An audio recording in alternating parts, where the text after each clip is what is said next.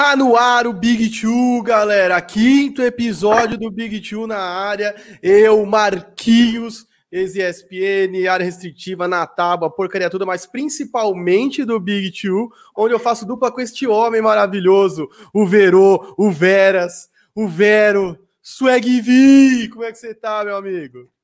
E aí, mano, tudo bem? Tudo certo? Mais uma vez por aqui nas tardes de noite para falar sobre o que a gente mais gosta, que é o NBA. Sim! E hoje tem boas pautas, hein, cara? O que, que a gente tem hoje aí pra galera? Temos LeBron fora do top 10 da história.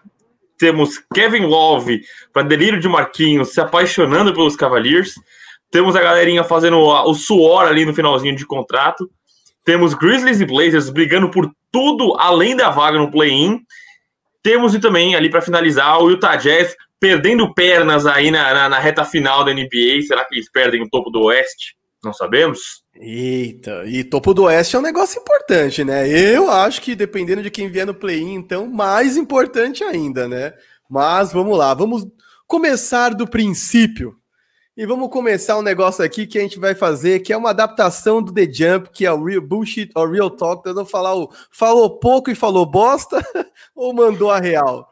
E o Dr. J não perdeu a oportunidade de alfinetar LeBron James e me mete que ele não tá no top 10 porque ele impulsionou a criação dos super times. Puta, velho, eu vou até deixar você falar primeiro, porque, pelo amor de Deus, eu vou destruir aqui, está de sacanagem. Ah, eu que pareci como um dos grandes críticos das panelas, né?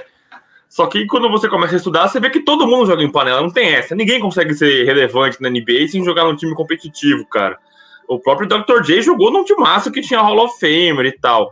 A discussão ela fica mais grossa quando você fala, pô, ele foi um cara que recrutou os super times, e aí você vai falar, ah, Dr. J não fez isso e tal. Mas, pô, cara, nem Michael Jordan ganhou nada sozinho. O cara, o cara não, é, não é possível. O cara jogou com o Dennis Rodman, um dos maiores defensores da história, Scottie Pippen. Não tem como você falar que o cara ganha sozinho. Não, não só não existe o papo do cara não vence sozinho, como não dá para deixar é, o discutivelmente melhor jogador de todos os tempos, ou segundo melhor jogador de todos os tempos, fora do top 10, porque você acha que ele trouxe, sei lá, malefícios para o jogo porque ele foi um impulsionador de, de, de super times. Ele nunca foi esse cara original, tá? Vamos lembrar que os super times são anteriores a isso. A única coisa é que os super times tinham caras acabados e não caras no auge, como é o caso dos times em que o LeBron James esteve nos últimos anos. Mas desculpa, cara, eu vou até colocar aqui na tela pra galera, quem tiver no YouTube verá ah, os dois melhores, os dois times que o Dr. J fez com os melhores jogadores de todos os tempos. E aqui, para mim, quem tá vendo no YouTube tá vendo Oscar Robertson, Jerry West, Elgin Baylor, Bill Russell e Will Chamberlain no primeiro time. E no segundo time, Magic Johnson, Michael Jordan, Larry Bird, Cal Malone e Karim Abdul-Jabbar. Isso aqui é um atestado de idade, de afirmação, de tudo menos uma análise séria. Pelo amor de Deus, tem caras muito melhores que o Cal Malone para você pôr nessa quatro aí do segundo time, para começar para começar. E os caras de cima, vamos lá, eu não vou cornetar de maneira descarada, porque são caras importantíssimos para várias eras do basquete, mas estamos falando do, do basquete do Guaraná de rolha, velho. Isso aqui é pré-basquete moderno. Esses caras têm uma importância histórica assustadoramente grande. Eles são o fundamento do que o basquete é. Vários desses caras têm histórias incríveis é, de militância por direitos civis, não só contra racismo, mas uma série de outras coisas. Mas, cara, não dá para comparar o Jerry West com nenhum alarmador atual, cara. Ele é muito bom, foi muito bom. O Oscar Robertson é incrível, né? Ainda detém o recorde de triple doubles. É... Mas, cara, desculpa, o basquete é um esporte completamente diferente do que o que esses caras jogaram, né, velho? Não, e a gente falou sobre isso no último episódio, como o basquete ele evolui de uma forma muito rápida, né? De forma de um ano para o outro, em cinco anos, como o basquete mudou, small ball, de repente pivô crescendo. Se a gente falasse de cinco anos, imagina décadas de diferença. E aí eu queria muito destacar que, assim, da mesma forma como o pessoal que a gente, ai, que a gente brincou do saudosismo, Guaraná com rolha e tal, eles não conseguem entender, às vezes, é, às vezes eles entendem, eles fazem força para não enxergar o talento dos caras de hoje em dia. Talvez nós, que vemos esses caras por vídeo, e quando muito por vídeo, né? Tem cara aí que você vai procurar no YouTube, você não vai achar antes do cara. Uhum. Então, assim, é, a gente talvez não entenda a, a, o peso histórico, né? Você destacou tudo isso e ainda assim talvez a gente não faça ideia. O contexto conta muito, né? Quem viveu aquilo talvez tenha uma noção muito maior. Mas ainda assim, cara, em pé de comparação, se eu botar o Michael Jordan no segundo time, cara, o que o cara transformou a liga, é o cara que não faz o menor sentido, né? É, é Exato. É, tô totalmente contra, jogando tomates aí né, na, na, na declaração do Dr. J. falou um pouco e falou bosta.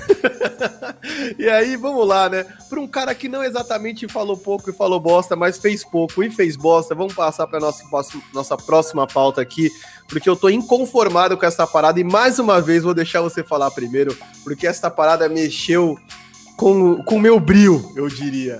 Kevin Love e a pataquada do late do fundo bola contra o Toronto para quem, enfim, tá no YouTube tá vendo o lance, quem tá nos ouvindo, eu tô aqui reproduzindo o lance em que o Kevin Love cobrou um fundo bola de qualquer jeito, num jogo em que o Cavs perdia por apenas seis pontos, é, ou seja, estava próximo do placar, né? Enfim, não é, não são duas equipes que brigam pelo topo do leste, mas estão jogando um jogo sério, duas posses de bola de diferença, e o Kevin Love pegou e deu um tapa ridículo na bola, jogando a bola na mão do Malak Flynn, que passa. Aliás, não é nem do Malak Flynn, é do ano Nob que passa pro Malak Flynn meter uma bola de três e aí a diferença vai para nove pontos, o jogo sai de controle. E aí, Vero, pelo amor de Deus, dá seu veredito primeiro aí, porque, pelo amor de Deus, aqui me tirou do sério. é, eu acho que é o Stanley Johnson, acho que não é nem o Anunobi que pega essa bola. Ah, é o 5, verdade, desculpa. É, é, é, eles biotipicamente são muito parecidos. Difícil, né? É, a gente veio com a, com a, estratégia de defender o Kevin Love e é a missão dura para mim defender o Kevin Love nesse momento. Como você bem lembrou, não é nem aquele fim de festa, né? Aquele jogo já decidido que vira aquela batata quente do turnover, que ninguém quer ter o turnover e passa um pro outro. E por mais que a gente fale que a, a posição dos Cavs ali na, na, na conferência, os caras estão brigando pela Copa Cade Cunningham, se estão sonhando ali, eu duvido muito com uma briga por playoff mas eu acho que a imagem que passa é muito difícil, né? É o lance é típico de Rob Pérez, né? Para quem acompanha Rob Pérez nas, nas, no, nas redes sociais ali, é aquele lance bizonho que você precisa entender 10 vezes, assistir 10 vezes para conseguir entender o que aconteceu. E acho que é o que representa que pega tanto, né? Eu defendendo o Kevin Love agora fazendo o advogado do diabo, eu não acho que ele quis dar a bola aos Raptors para. Ah, então, eu acho que ele foi só displicente ali no, no inbound e aí ele ficou sem reação com a cagada dele, com a, com a, besteira que ele fez, e não conseguiu demonstrar nenhum tipo de reação, não conseguiu brigar ali e tal. Mas, como você falou, cara, acho que o que representa é muito importante. A, a, um time que tem média de 24 anos é, é terrível, cara, é terrível mesmo. O cara tá. É, pô, Colin Sexton, Darius Garland, os caras querendo se adaptar à liga, os caras querendo viver, evoluir. Eu acho que isso é, é pega muito mal. Não, pega mal demais, velho. Assim, de verdade. A primeira coisa que eu pensei quando eu vi esse lance foi: agora eu entendi por que, que o Colin Sexton curtiu aquele tweet ou comentário no Instagram, não vou me recordar agora aqui, em que o cara dizia: o Kevin Love está roubando 31 milhões por ano dos Cavs. E o Colin Sexton foi lá e deu um like. E, cara, é, ele realmente tá fazendo isso. É um absurdo, cara. É um absurdo o que esse cara fez. Porque 31 milhões não é pouca grana, cara. Quantos desses moleques não estão perseguindo um contrato desse? Quantos caras não queriam ter um contrato desse? Ele escolheu ficar nos Cavs. Ele podia ter rejeitado a extensão e ido buscar o caminho dele em outro lugar. O cara ama ficar na pré-temporada lá em Utah, velho. Vai jogar pelo mínimo em Utah, vai jogar num time vencedor e tudo mais. Não foi isso que ele quis. O cara quis grana.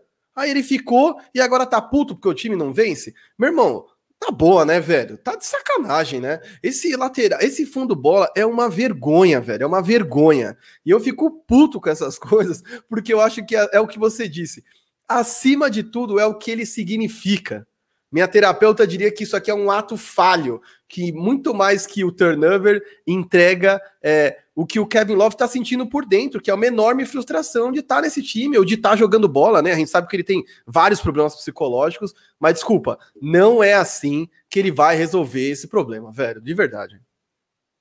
É, e aí a gente tem que destacar assim: é, existe o fato o que aconteceu, existe toda a situação Kevin Love. Como você falou, o cara vai ganhar assim, é um contrato de 100, quase 120 milhões de dólares por quatro anos.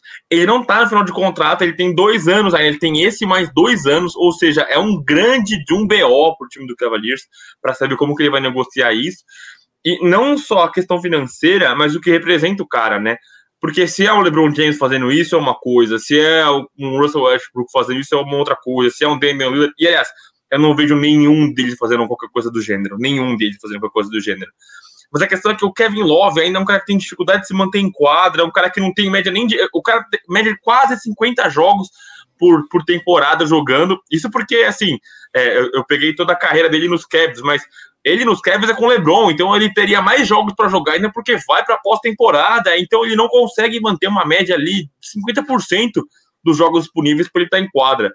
Então, não é só o que ele representa na questão de veterano, maior talento, jogador mais tarimbado desse elenco. É a questão do cara que não consegue ficar em quadra e. É, não sei, cara, se foi uma frustração geral de com ele mesmo, dele, pô, não consigo ficar em quadra, tô sempre lesionado, aí venho jogar, o time perde. Mas é muito difícil de defender um cara que faz um negócio desse. E é o que você falou, né? A, a falta de reação também pega, né? As cagadas acontecem, a gente faz, faz besteira mas ele não tem nenhuma reação de pular ali para defesa e tal. Eu acho que a expressão corporal dos jogadores mesmo, a gente tá vendo agora, né? Quem tá assistindo no YouTube tá vendo o Cedi Osman. Eu não consigo ver quem tá na frente dele, acho que é o Darius Garland. Um, um, um, gestual de, de incrédulo, né? Eu acho que isso pega muito contra o, o Kevin Love. Não, é um WTF total, velho. A situação, o Kevin Love nos últimos anos, é uma bizarrice.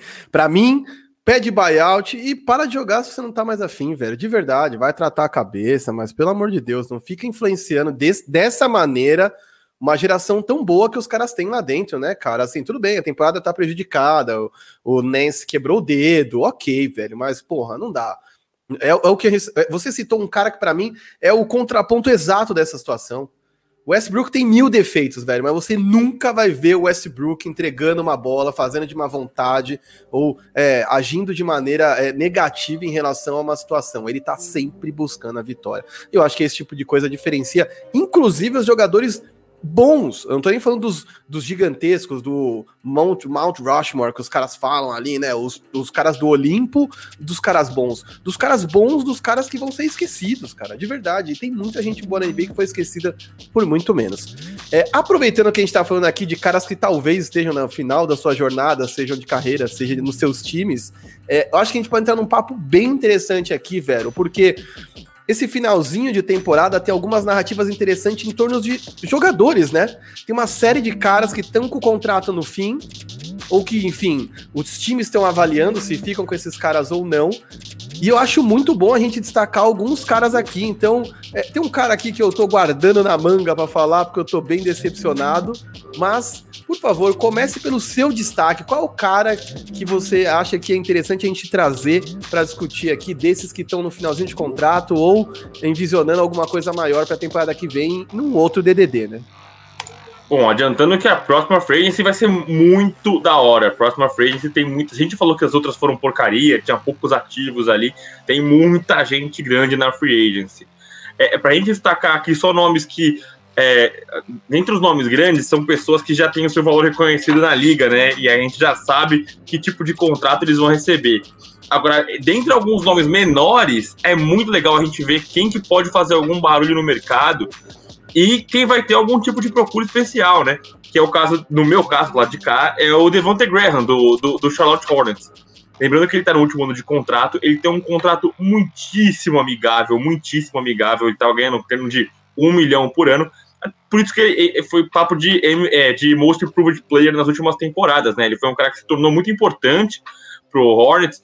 É, esperava muito dele, se esperava muito dele nessa temporada, e aí ele perdeu o lugar dele pro Lamelo Ball, né? Aí o Lamelo virou titular, aí você viu ele perder os minutos, perder volume, o Lamelo machucou, ele voltou a ser um cara importante. Agora ele tem os últimos meses aí, semanas para os Hornets, ele vai ter que ser um cara que vai ter que se provar, vai ter que mostrar que é importante para então ter algum tipo de assédio nessa free agency. E ele é um cara que vai ter muita procura.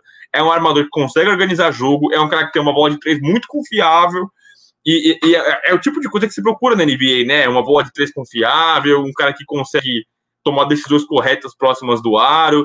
Eu acho que o Devontae Graham é um cara que vai ter procura e a gente, quando a gente torce pelo cara, a gente fala que ele get the bag, né? Que é, pô, faz o, o pezinho de meia, cara. Vai lá ganhar sua grana em algum lugar, mesmo que não seja nos Hornets, mesmo que seja num time que até pode não brigar por alguma coisa, no Detroit Pistons da vida, mas é um cara que, pô, vai ter um bolso para encher na próxima temporada.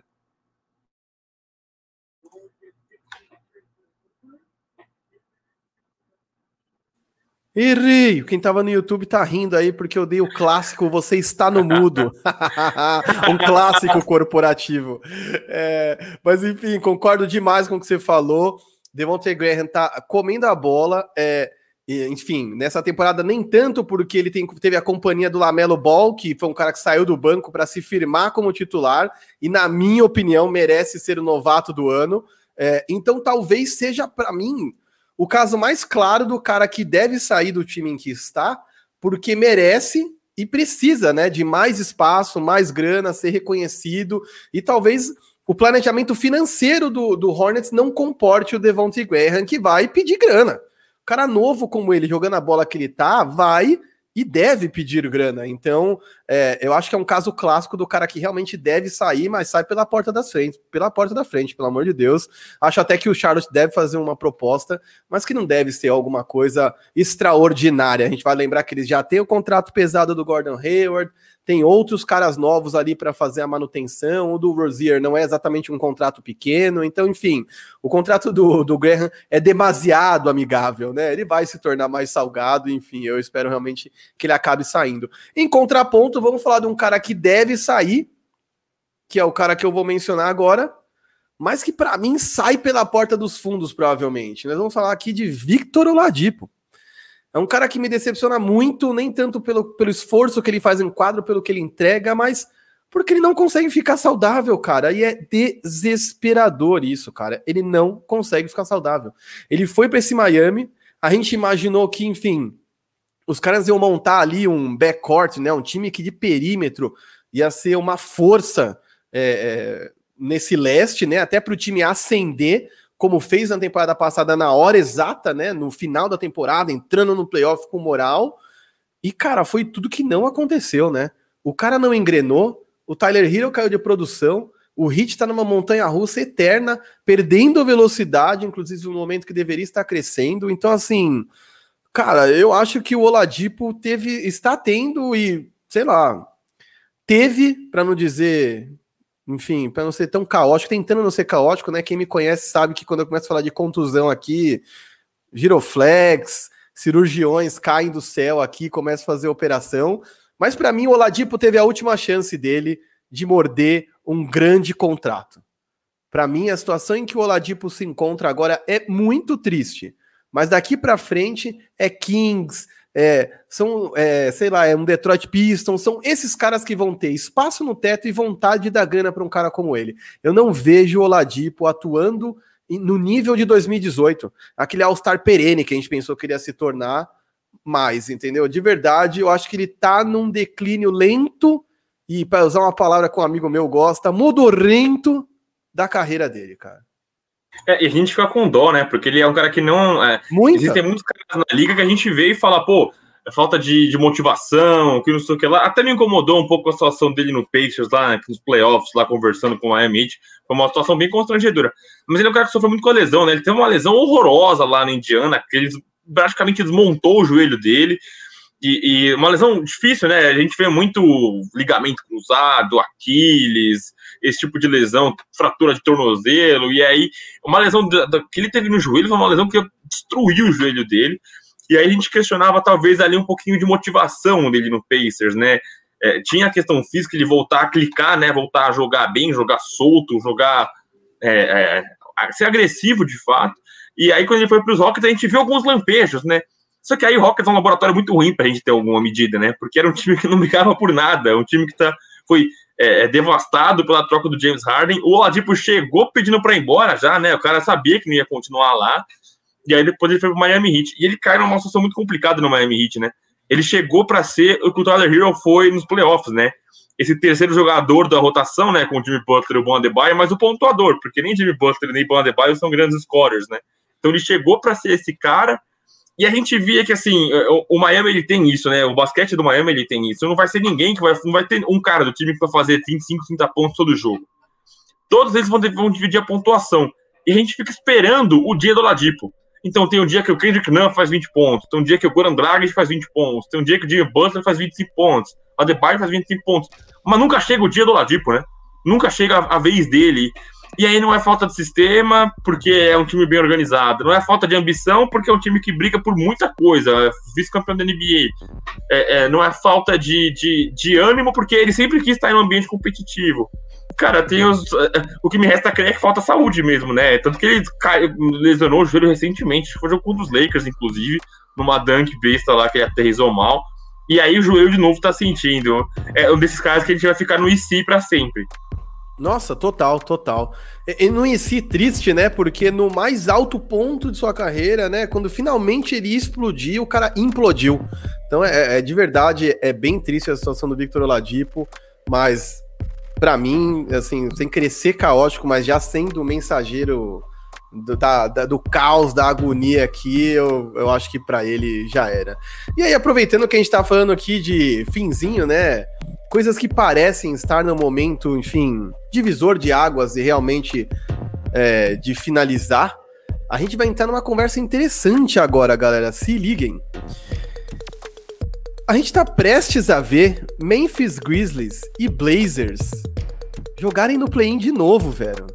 Mas eu acho que em situações um pouco complexas, mas é, divergentes, né, cara? Bem diferentes da temporada passada, inclusive. É, enfim, a gente tem aqui um, um, calendário bem complexo aqui de do, do, do Blazers, que é um time que já vem perdendo vários jogos, né? Vem mal demais. É, e o Portland tem o quinto calendário mais difícil daqui para o final da temporada. É, e aí, cara, o que, que, você acha desse Portland, Vero? Qual é o problema nos Blazers? Eu tô tentando não falar Terry Stotts, mas tá coçando minha garganta pra falar Terry Stotts, entendeu? É, a gente viu, a gente, eu li hoje que a, o Terry Stotts levou os Blazers a não sei quantas vezes consecutivas aos playoffs, que não sei o que lá mas estão acabando as desculpas, né, mano? Você não tem mais o que falar dos Blazers porque não estão chegando. Ah, e antes era porque o Damian Lillard não tinha ajuda. Aí a gente viu o Nurkic se tornar um grande jogador, um jogador muito sólido. A gente viu o CJ McCollum se tornar um grande jogador. Então, pô, já tem duas grandes peças ao lado dele ali para completar.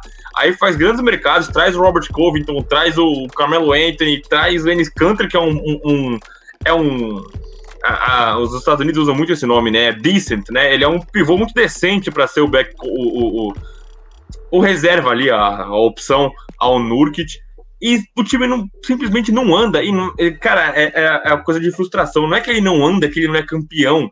O cara tá suando sangue para conseguir entrar no play-in da NBA, para brigar no playoff. Isso machuca demais, cara. É, Terry Stotts, pra mim, é, é, aí eu, a gente questiona porque você vê todo mundo entregar. Você vê o CJ McCollum entregar o que se espera dele, você vê o Durkis entregar o que se espera dele. E é, os times vão para manobras desesperadas, né? Mandar embora ali o Gary Trent Jr. e trazer o Norman Powell, e o time não vai para frente. O time tem uma das piores defesas da NBA, uma coisa horrorosa a defesa do Portland Trail Blazers. Não, cara, a situação deles é pavorosa. Me deu o trabalho de anotar algumas coisas que eu acho bem interessantes trazer para a galera aqui, porque, enfim, a favor do Terry Stotts. Sete playoffs seguidos, né? Sete temporadas seguidas que eles vão para os playoffs, ok, bem legal. Seis vezes entre os top 10 de ataques da NBA nesse período, quatro vezes top 5, muito bacana. É o que a gente, aqui a gente não fez crítica nenhuma à movimentação ofensiva, então tá tudo bem. É, mas aí vamos para, vamos cair na real, vamos trazer para a terra. Quatro vitórias em séries de playoffs desde 2014 quatro varridas nos playoffs, inclusive aquela final de conferência que parece cada vez mais distante contra o Warriors. Eles estão 4-10 em abril, quatro vitórias e 10 derrotas. Eu não vi se eles têm jogo hoje, nós estamos gravando numa quarta-feira, então é possível que eles estejam perdendo de novo. É, e dessas quatro vitórias, eu, eu me dei o trabalho de anotar. Duas delas são contra Pistons e OKC. Vamos lá, né? E para mim isso revela o, o, problema todo do time, né? É um time que é 11 vitórias e 21 derrotas contra times que têm acima de 50% de aproveitamento. Ou seja, é um time que cresceu enquanto o calendário ajudou, mas na verdade é incapaz de vencer de quem precisa vencer. E tem mais, né? É, é um, eu sempre disse aqui que era um time altamente dependente de Damian Lillard e o que era capaz de fazer no clutch time. Damian Lillard tá mal, né? Damian Lillard tá sentindo, teve vários problemas físicos, é, algumas contusões menores, né? Nada muito complexo, mas várias contusões pequenas ao longo dessa temporada. E parece que o corpo dele tá muito cansado em abril. Nós estamos falando de um Lillard que tá fazendo somente 22 pontos por jogo, aproveitando 37% de seus arremessos. É muito baixo isso, muito baixo isso. E assim, vamos lá, né? A defesa é uma merda, mas quando o Carmelo entra, especialmente, e o Dennis Canter entra em quadra, fica pior ainda.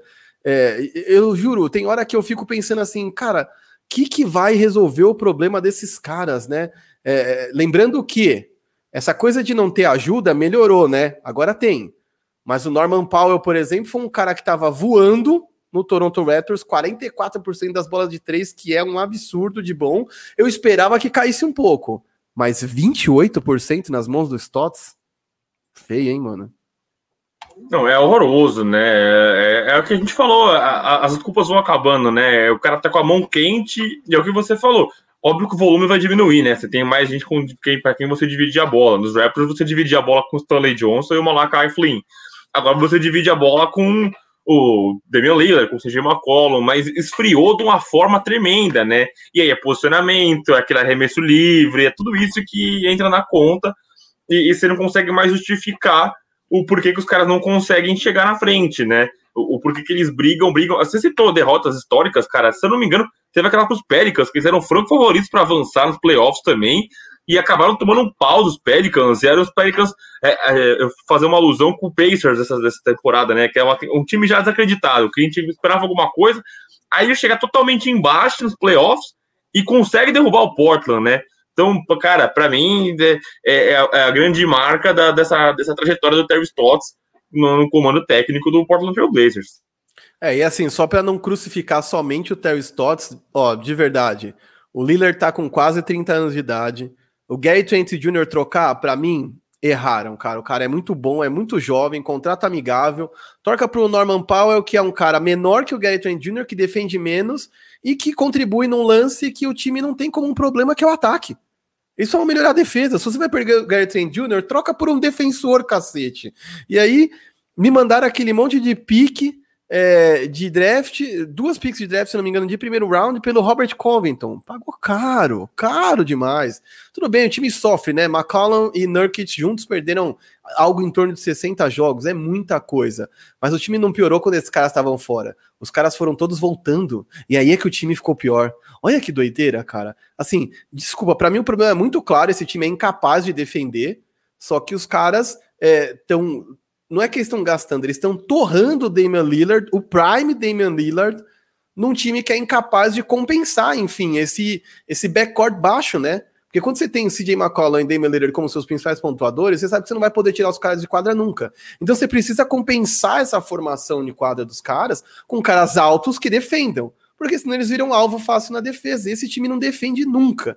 E quando entra o banco é uma palhaçada. Mas, aqui metendo muito pau no, no Blazers, que para mim tá no, tá no momento que eu acho que é crucial. Eu acho que se não der certo essa temporada, tem que mexer.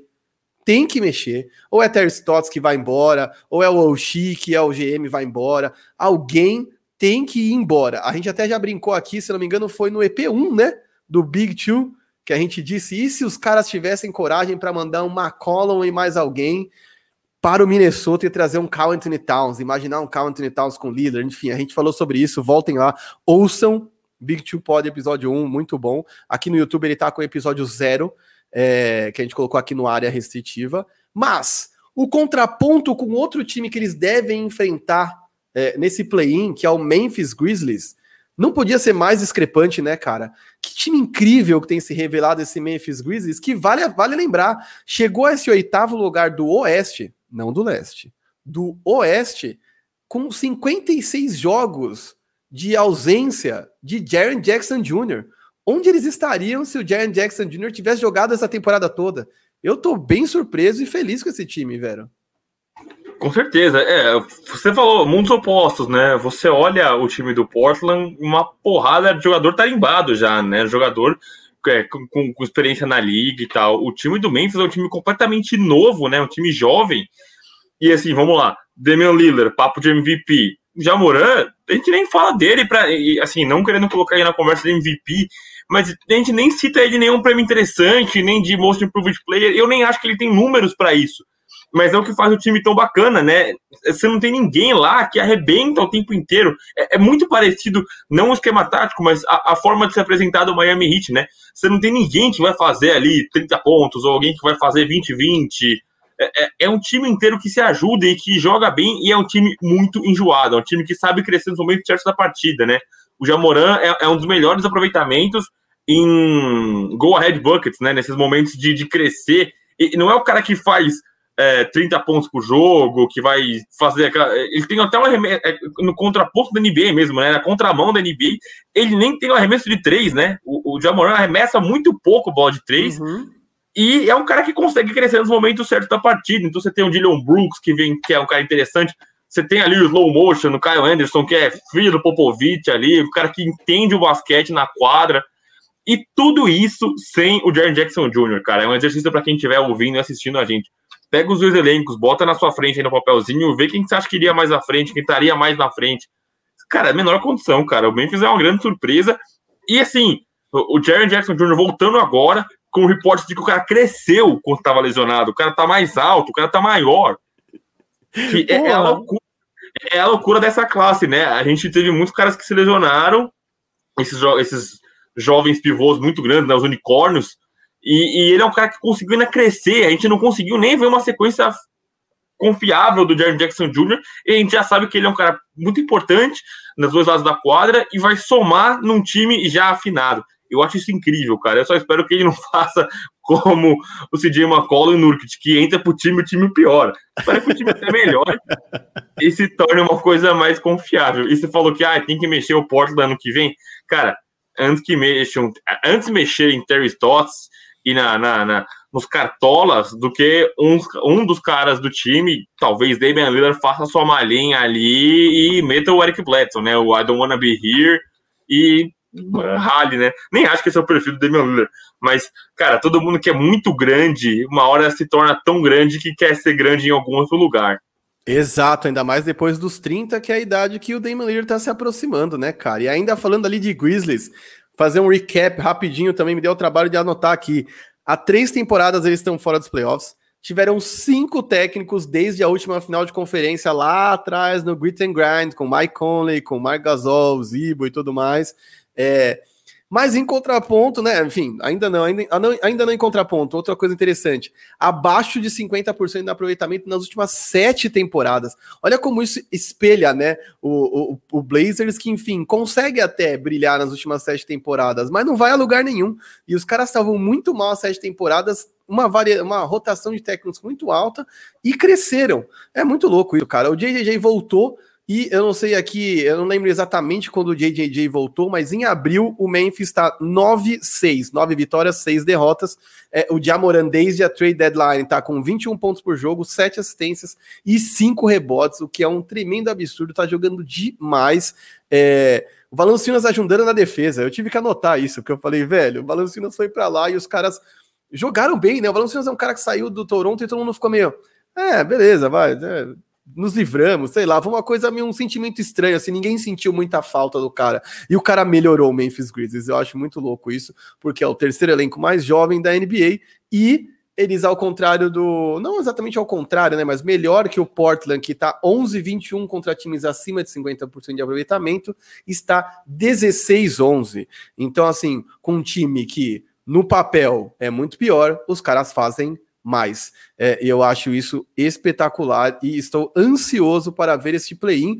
Neste momento, é, Blazers e Memphis Grizzlies estão jogando, né? Portland Trail Blazers e Memphis Grizzlies estão jogando e está 102 a 83 para os Blazers. Me parece um jogo é, decidido aqui, né? Mas que não deve mudar a classificação, enfim. Era mais um jogo para a gente começar a entender quem são as armas, como a gente está aqui. Não está vendo o jogo, verei depois e pode ser, pode virar assunto a semana que vem. Só para completar o que você falou, o Jared Jackson tem uma semana que voltou, né? Sete joguinhos, tem uma média quase de 20 minutos, que é muito pouquinho, né? 20 minutos é uma margem bem restrita, e a gente até imagina que isso fosse, esse fosse o caso com ele mesmo, né? Já que voltando de lesão grave, e já tem média de 16 pontos, 6 rebotes, uma assistência, 0.3 steal e 1.7 blocos. Então, assim, é mais uma força de garrafão para um time que tem um Valanciunas em alta, como você falou. Cara, vai ser muito legal. Eu que fiz o papel, mais uma vez, de defender o indefensável, que eu, def... que eu defendi o Luca Doncic e o Mike Cuban no... aqui no podcast e também na live do Área com o Firu, do canal Bandeja. É, eu queria... É, eu defendi o, a, a declaração do, do Mark Cuban e do Luca Doncic criticando o play-in esse play-in se desenha muito interessante, né? Esse play-in se desenha como um oval racha para o Portland Trail Blazers e um basquete completamente descompromissado do Memphis Grizzlies, que assim, ninguém espera nada dos caras, eles estão indo sem nada a perder. Exato, exato, cara. E aí, enfim, só para encerrar essa discussão, eu havia falado que o Portland tem a quinta tabela mais difícil daqui pro final da temporada. O Memphis, por outro lado, tem a vigésima nona, ou seja, a segunda mais fácil. Então é até de se esperar que talvez eles troquem de posição. Então, eu se fosse Portland, ficava bem de olho aberto aqui, bicho, como diria aqui, ó, no ritmo do Carmelo Anthony, porque é, é, cair ali para jogar com o Memphis Grizzlies, ok, cair mais que isso vira um problema sério, mesmo em termos de play-in, né? Chegar, é, vamos imaginar que eles ganham os dois jogos do play-in para avançar para o playoff, chega morto para pegar ou Suns ou Utah Jazz, com risco de ser novamente varridos. Agora aqui aproveitando para falar dos possíveis times que o Jazz, que o Jazz, enfim, que o Portland Trail Blazers ou Memphis Grizzlies devem enfrentar é, saindo desse play-in, né? Que enfim, ali o topo do Oeste não deve mudar muito entre Suns e Jazz. Vamos falar de Jazz, velho? Vamos falar de Jazz porque assim, eu não acho que tem que bater a mão no botão vermelho e gritar: pelo amor de Deus, parem as máquinas. Mas a situação preocupa. É, a gente elogiou tanto o esquema de. de a gente, entre parentes, aspas, eu aqui, que eu elogiei muito como tira um, sai outro, e o cara rende e tal. E os caras estão começando a penar um pouco sem o Donovan Mitchell, né? Que não voltou da lesão no tornozelo dele. É, e aí, se a gente falou também como é, é importante esse, essa primeira seed, né, do, do, da Conferência Leste, que do outro lado lá da Conferência Leste quem, dos três ali, né? Quem pegar o primeiro tá, obviamente, ali entre Philadelphia 76ers e Brooklyn Nets. É um caminho mais fácil, não só pelas obviedades, mas porque, assim, o, o segundo vai ter que pegar o Milwaukee Bucks, que é se tudo se encaminhar desde como a gente espera, e depois ainda deve fazer uma série muito difícil para depois pegar o, o, rival principal, que deve ser o Philadelphia ou o Brooklyn Nets. Isso se o Bucks surpreender, obviamente. No Oeste não é muito difícil, cara. Essas, essa, essa briga ali no, no play-in, é, para ver quem pega do play-in, tá muito grande, porque assim, os Lakers estão ali perigando ali na sexto lugar, perderam hoje mais uma vez pro Washington Wizards. Você tem o Dallas, você tem o Portland. É, essa briga ali no primeiro lugar da Conferência Oeste vai ser muito importante mesmo. E assim, o Phoenix Suns em uma crescente tremenda, né? O Phoenix Suns é, é, o que eu falei, ele sempre faz o dever de casa. Ele não perde os jogos, aí com perdão da, da invenção da palavra, perdíveis, né? O Suns não perde jogo que tava a perder. Eles perdem jogo que, puta, jogo muito difícil, o outro time inspiradíssimo e tal. Beleza. Mas os jogos que é pra vencer, os caras vencem e vencem bem. A gente já falou outros episódios aqui no podcast também, que ai, talvez falte casca aqui, talvez falte casca lá nos playoffs. Mas, cara, quem quer pegar esses caras? Ninguém quer pegar esses caras uhum. e os caras estão crescendo no momento que tem que crescer. Exato. Com uma das tabelas mais difíceis dessa eh, pós-All-Star Game, os caras vêm se firmando. Eu disse isso no primeiro episódio que a gente gravou aqui. Nós vamos ter a chance de entender se esse Suns é de verdade ou se ele é um cavalo paraguaio agora. Porque até então é, a tabela não tinha os favorecido propriamente dito, mas tinha sido amigável. Agora eles tinham uma das tabelas mais difíceis e com esses jogos todos condensados, né, Vero? Então, assim, normalmente você consegue olhar uma tabela da NBA e entender o que, é uma derrota certa ou o que é uma vitória certa. Com essa quantidade de jogos condensados, às vezes os times jogam nove jogos em 13 dias, oito jogos em 10 dias. E aí o que acontece? Até um jogo tido como ah, Magic, você vai enfrentar o Orlando Magic, de repente vira um desafio, porque o time está exausto. Óbvio que o Magic também tá exausto, mas o Magic não briga por nada. E quando ele joga contra um, um, um, time de topo de tabela, ele também quer provar o seu valor. Os jogadores que ali estão também querem aparecer. Então, eu fico um pouco preocupado com esse Jazz. Eu acho que sim está faltando perna. Eu acho que um dos maiores indicativos disso É como o Jordan Clarkson era claramente sexto homem do ano até o All-Star Game e o quanto esse cara caiu depois do All-Star Game. Eu vi algo aqui é, para minha live que eu fiz ontem no área restritiva, ontem, terça-feira, é, em que ele, ele caiu, sei lá, de 18 pontos por jogo e 42% de aproveitamento de 3 para 12 pontos por jogo a 28% de aproveitamento de 3. Quer dizer, tá amassando o aro, real. É, e ele traz essa fagulha do banco que é muito importante, né? A gente sabe o quanto a bola de três é importante para esse time do Jazz. Talvez seja sim um time que vive e morre pela bola de três. Mas se o Joe Ingles não assume esse protagonismo que ele tem assumido, até como playmaker, não só como arremessador, né? É, cara, o que seria desse Jazz, entendeu? Um Jazz que não consegue ganhar do Minnesota Timberwolves. É, a estatística do Timberwolves é bem curiosa, né? Os caras perderam todos os jogos, né? Os caras foram varridos na temporada por Timberwolves. E aí a gente questiona se é um pouco de descompromisso, né? Quando você já vai jogar com, com, com a camisa pendurada, já vai na preguiça ou se a gente pode também falar sobre as lesões, né? O McConley também tá fora agora, a Donovan Mitchell está fora já faz um tempo, mas, cara, pra falar de matchup, os principais jogadores do, do, dos Timberwolves são o Carl Anthony Towns e o D'Angelo Russell. O Towns, em tese, enfrentaria o matchup que é o de Gobert. Então, cara, se você não consegue impor um obstáculo pro Timberwolves, que é o, o líder da Copa Cade, da Copa Cade Cunningham, contra, como é que você vai enfrentar os caras mais cascudos da NBA, cara? Se você não consegue impor um obstáculo para Carl Towns e Daniel Rosa, como é que você vai enfrentar o Anthony Davis e LeBron James, cara? Então, a, a gasolina está acabando e eles estão entender como é que vão abastecer isso o quanto antes. Não, total, né, cara? Porque infelizmente, como eles queimaram a gordura que eles tinham em relação é, ao Phoenix Suns, hoje, quarta-feira, a rodada não acabou ainda, mas é, Utah tá 44-17, 44 vitórias, 17 derrotas, e o Phoenix tem 43 vitórias e 18 derrotas, quer dizer, é um jogo só atrás. Se eles começarem a poupar a gente para se preparar para os playoffs, eles vão perder esse segundo lugar no Oeste.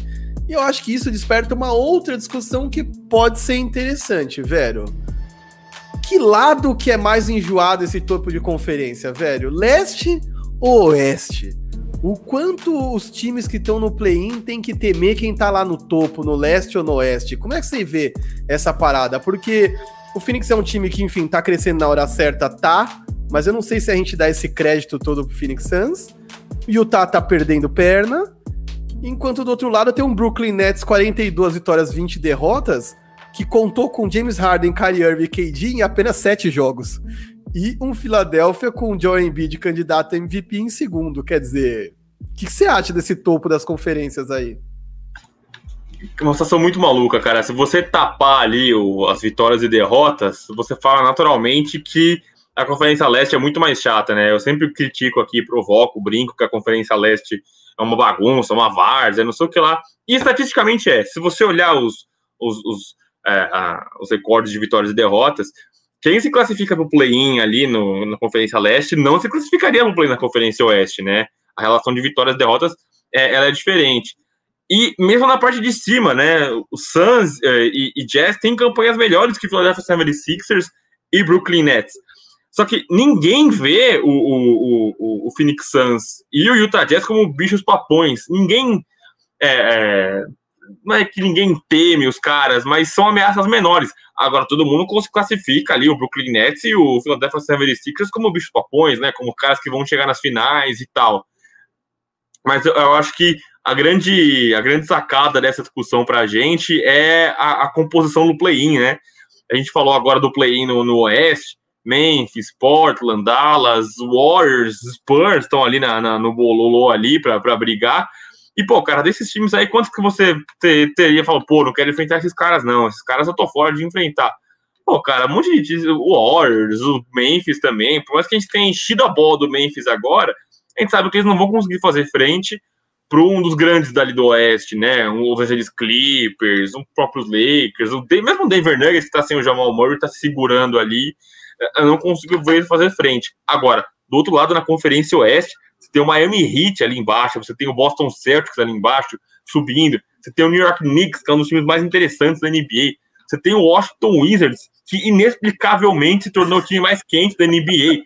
Acabaram de derrotar os Lakers, cara. Eu, Bradley Bill e o Westbrook jogando juntos, jogando fino, dando trabalho, cara. Eu acho que nesse momento a gente tem que. É, se a gente não olhar para recorde ali, vitórias e derrotas, você vai ver o time do leste muito, a Conferência Leste muito mais enjoada para você fazer um confronto nos playoffs. Cara, é surreal isso, né? É, é, é, bem surreal isso. Eu acho que, enfim, de todos aqui, o único que eu descarto mesmo e descarto na caruda aqui é o Indiana Pacers, que para mim é um time que, mesmo que esteja melhor que o Wizards, é um time sem ímpeto, sem, ímpeto, sem ambição, sem intensidade, assim, é uma parada um pouco inexplicável, né? Muita gente diz que o Nate McMillan que agora atualmente está no Atlanta, é um técnico quadrado do tipo que faz o time de operários melhor, mas que não tem o que é necessário para um degrau acima, que é, enfim, brigar por um título. Mas eu vou defender o cara todas as vezes, desculpa.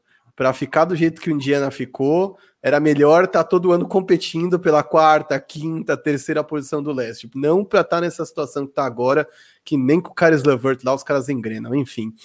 E aí, para quem está no YouTube, a gente está agora com a tela aqui, né? Enfim, já está um tempinho essa tela, mas para quem está no, no Spotify não está vendo, Playoff Picture, que é, enfim, como ficam os confrontos, né? Então, atualmente nós teríamos no play-in do lado é, oeste San Antonio e Golden State, nono e décimo, Portland contra Memphis, sétimo e oitavo.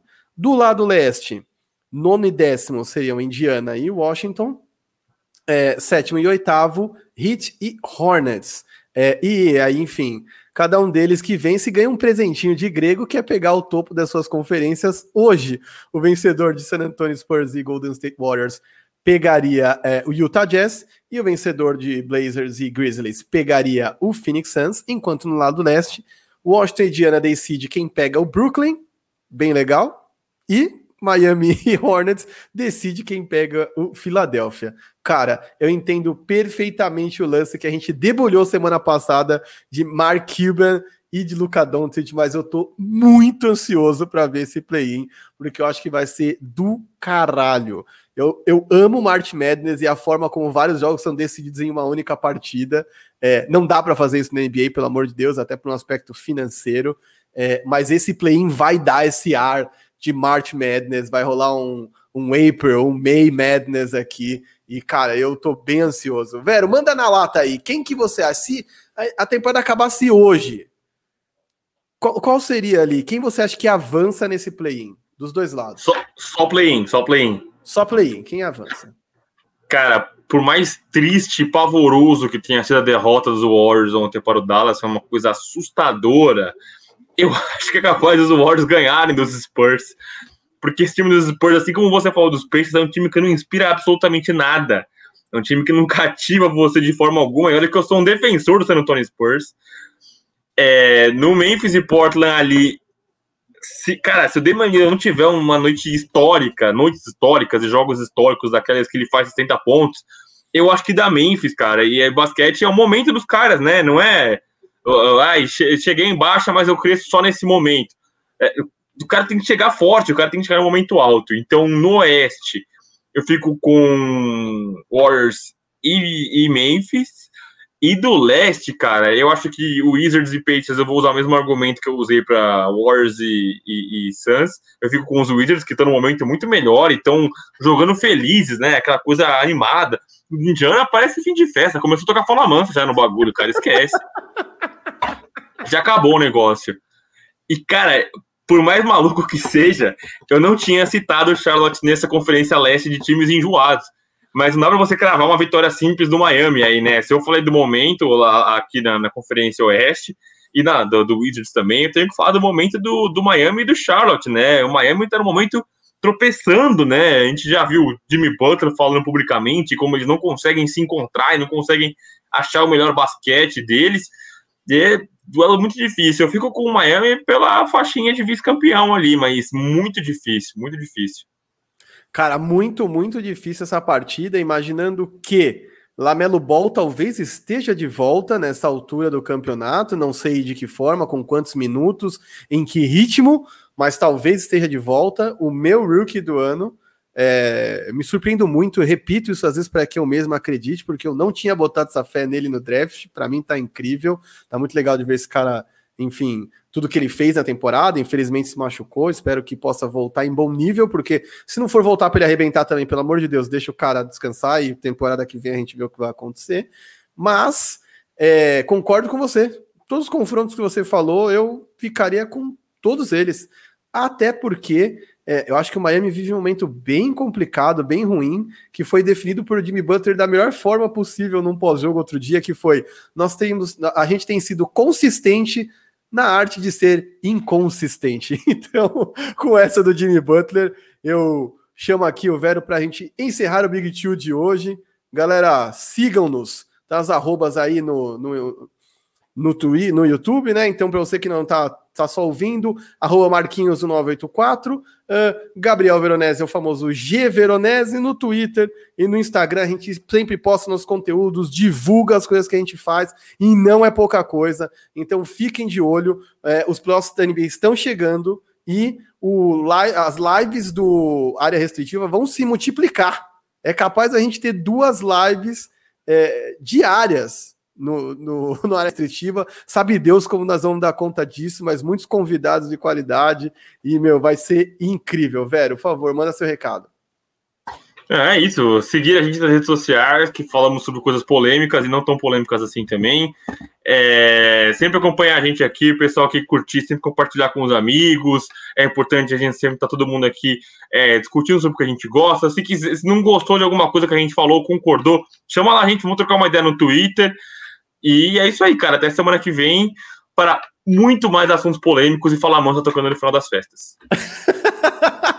Vai começar a subir aqui um pescador de ilusões, então vamos embora. Falou. Falou.